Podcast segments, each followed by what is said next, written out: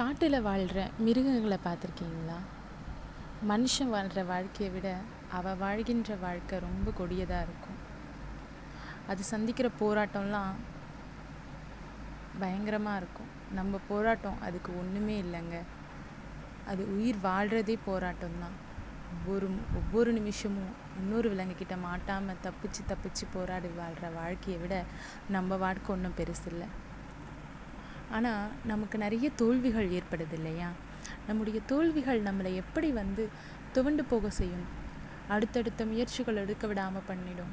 ஒரேடியாக நம்மளுடைய மன நம்பிக்கையை தன்னம்பிக்கையையும் உடச்சி போட்டுரும். சுக்குநூறாக்கி கிழிச்சு போட்டுரும். அதுலேருந்து மீண்டு வரணும்னா அதுக்கு நமக்கு பல காலம் தேவைப்படும்.